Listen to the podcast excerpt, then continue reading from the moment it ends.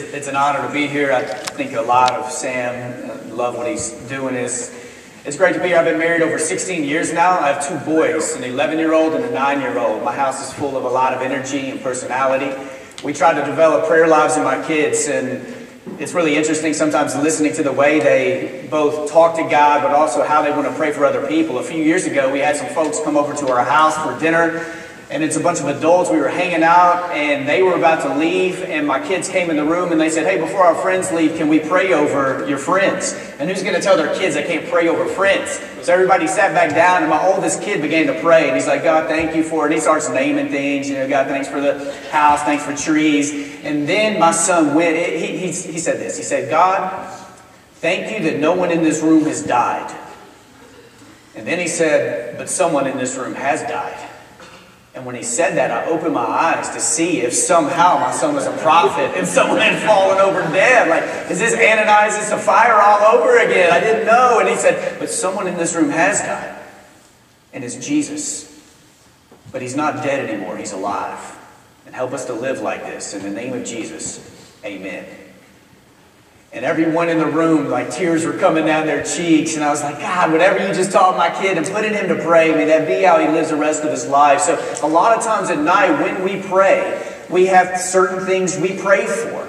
And one of the things we pray for every single night is this clash between light and darkness. That we live in a dark world, yet God is, is the light, and God has called us to be the light. And we pray over my 11 and 9 year old. It's prayers they pray quite often. God, help us to be light. And Help us not to, not to live in darkness. And it's the way we've taught them to pray. Don't be afraid of the darkness because God is light. John 1 5 has become one of my favorite verses that the light has come into the world and the darkness cannot overcome the light. That when light and darkness clash, it's really not even a fight. Light wins. But we know darkness exists in many different ways throughout our world. And we live in the city of Memphis, uh, and there are challenges of darkness inside of the lives of individuals, and there's darkness that exists throughout different systems and racial injustice, and the list goes on. I was asked to speak at a Christian college, another Christian college, a few years ago, and they asked me to go and to speak to college students on sex. And I was like, man, is there any way I can win in this one? This is going to be fun. So I went and, I, and they asked, can you stay over and do a Q&A with students on sex and, and how we can reclaim purity if we've lost it before.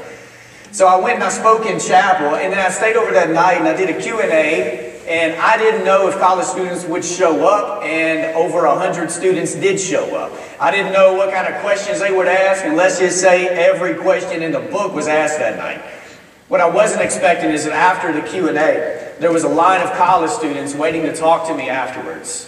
And I tried to spend time with every single one of them to hear what it was on their hearts and how I could pray for them. And over an hour went by, It's a long line of college students. And at the very end, there was one girl. She sat down on the front pew with her face in her hands the entire time I'm ministering to all these other college students. And she sat there crying. And she waited until everyone else was finished. And I went over to her and she said, For 21 years of my life, I was squeaky clean. I never had a drink of alcohol, never messed around with a guy. And 48 hours ago, I got drunk and lost my virginity all in the same night. And then, of all things that they bring you in to talk about today, it's about sex and about how, how through God we can reclaim purity once we have lost it. And my only word to her was this that the enemy, Satan, the devil, whatever you want to call him, what he wants you to believe today is that this is your new identity and then to live into your reputation. But what God wants you to know is that forgiveness is real. And God can take whatever you have done and can bring you back into the light to thrive in the light. And that God doesn't just want to save people, God wants to use everything God saves. That God doesn't reluctantly save people. He doesn't reluctantly forgive people. Like, eh, let's have a vote in heaven and maybe we'll forgive this person. But if we choose to forgive them, we may never use them. God wants to use whatever it is God saves. And I, and I know all of us in this room struggle with this clash between light and darkness inside of us of making decisions that honor who God is and decisions that don't honor who God is. But I know we are also caught up in a world where there are a lot of other forms of darkness too. There's darkness at individual levels and there's darkness also at all kind of systematic levels. So my wife and I, seven and a half years ago, made a decision to move into what many would call an under-resourced or underprivileged or uh, a hood type neighborhood. We moved into inner city Memphis. And we didn't move in to be people who moved into a neighborhood to, because we had what everybody in our neighborhood didn't have, and we were going to, none of those people knew Jesus. We, we went in knowing that God had been fully alive in the neighborhood we were move, moving into, and we just wanted to see what God was up to. For seven and a half years, I can testify that there are people in my neighborhood who've had a deeper love for Jesus than we have ever had. There are people in my neighborhood who take better care of us than we take care of them. This is where we've chosen to raise our family. A few years ago, we were outside playing, and we live on a really busy intersect or street in our neighborhood. There's a lot of foot traffic, and we have a small little dog, and that dog has introduced us to more neighbors than we ever could. People like dogs. So they come to our fence and play with our dog, and then we're able to go outside and see people. And kids come by and they want to play with our dog. And kids come by anytime we play basketball, they want to come shoot hoops. And a few years ago, this girl came by. I'd never met her before. She was about 12 years old. And she came by and she said, Let me just guess, y'all are from Texas, aren't you? And, and, my wife and I, we both were born and raised in Texas, but we're not the kind of Texas people who hang Texas flags on the outside of our home or have big Texas symbols, and we don't have Texas bumper stickers on our car. So we were like, yeah, we're from Texas, but how did you how did you know that? What made you think we're from Texas? And she looked at us and she just shrugged and she's like, all white people are from Texas.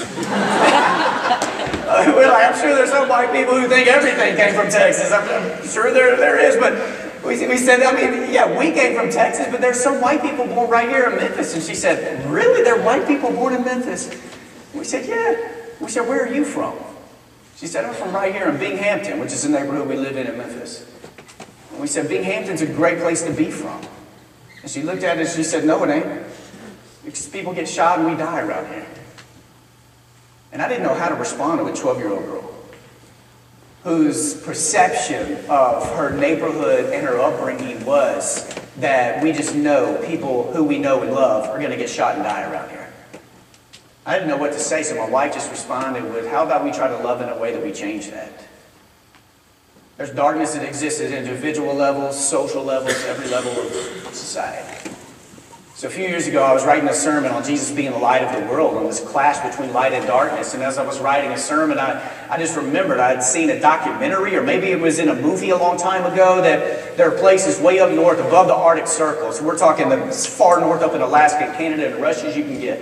And I had heard that there are places that go lengthy seasons every winter without seeing the sun and that it can have major impacts on people. Like there could be higher rates of depression and suicide attempts.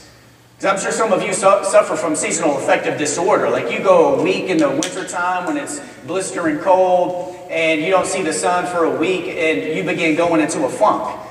When this happens in Memphis, I have people call me and they're like, man, I haven't seen the sun in a week. Please pray for me. I don't want to get out of bed. And this is real. But there are places above the Arctic Circle that go lengthy seasons. So I, I began doing research and reading articles, and, and, and, and I did see, I saw there are places above the Arctic Circle, and there aren't a lot of people who live way up in this, these areas. But there is a peak season for a lot of these neighborhoods or communities where there are peak seasons for depression and suicide attempts.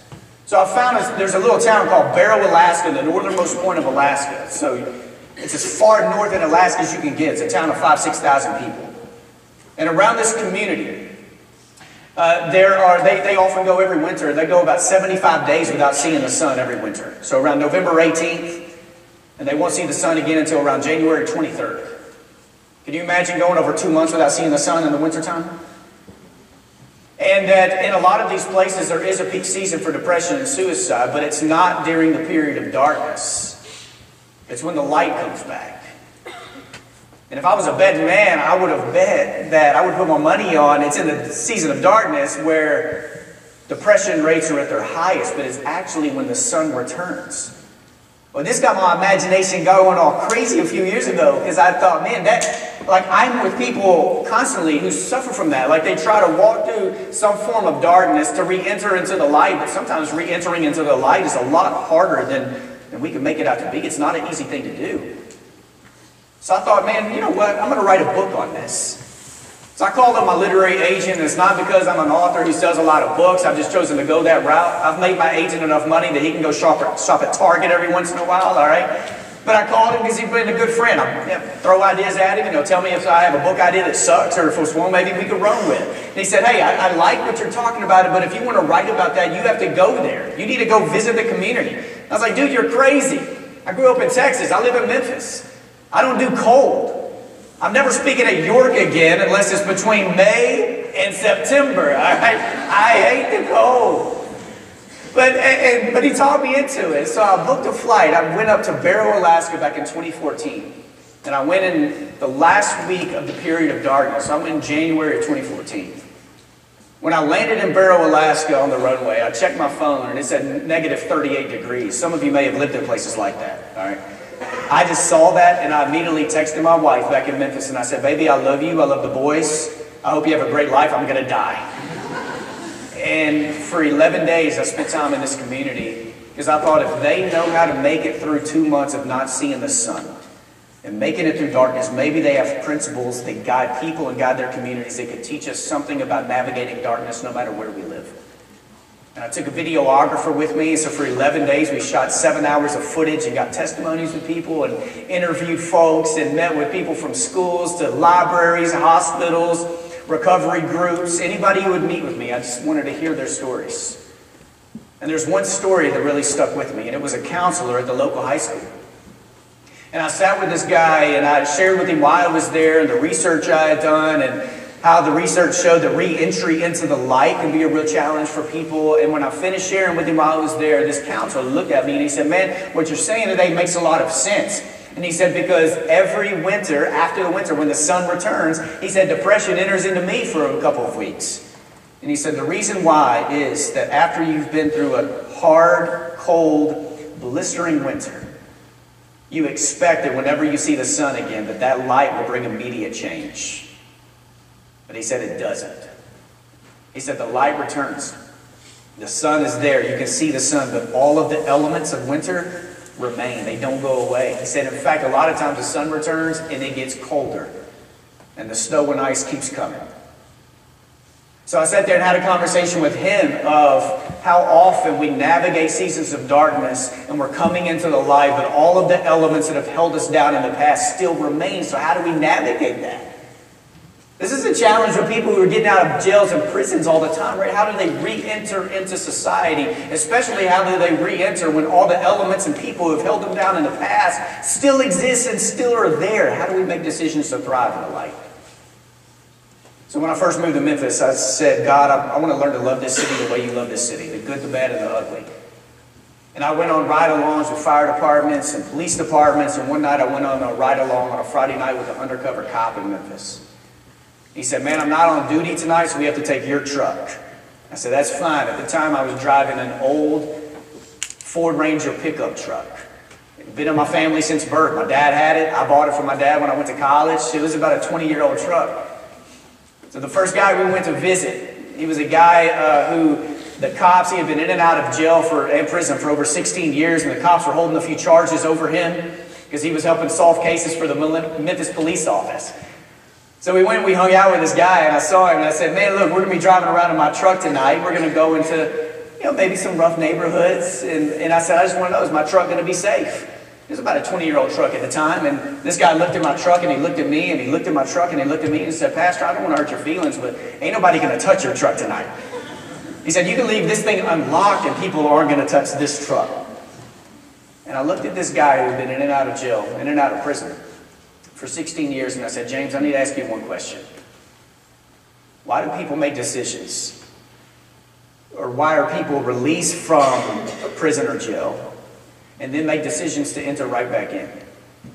Because at 201 Poplar, the famous city jail in Memphis, 66% of the inmates, this is at least their sixth time to be in 201 Poplar. And I said, why do people experience freedom only to make decisions to enter right back in? And he took about a minute to formulate his thoughts. And he looked at me and he said, Pastor Josh, I guess when it comes down to it, me and some of my friends do not know what it, what it is like to be free. And I looked at him and I said, James, I think I preach in front of people every single week who would say the same thing. That some of us have just become complacent with the darkness I experience is the darkness that will just go with me forever. Instead of trying to enter into a journey of what does it mean to live in the light and thrive in the light. So I just want to ask you, if you don't mind, will you close your eyes, bow your heads, and if you're if you're okay and comfortable, will you just open your hands as in your lap where you are? Sometimes it helps me to open my hands in prayer, but a lot of times my heart follows where my posture takes it. And with open hands, I just want to pray right now, God, that we come to you with open hands and open hearts. That if there is darkness in us that maybe we've allowed in and that we haven't dealt with, that you will shine your light, bring your light, reveal a way out for those here who are currently pressing against the darkness, eager to get out and to thrive in the light. God, both show them the way and give them the courage to live into their freedom. Jesus, you are light, and I pray, God, that you will shine your, your light, your resurrection power upon us so that everything in us may be brought to life in and through the name of Jesus. And everybody said, Amen.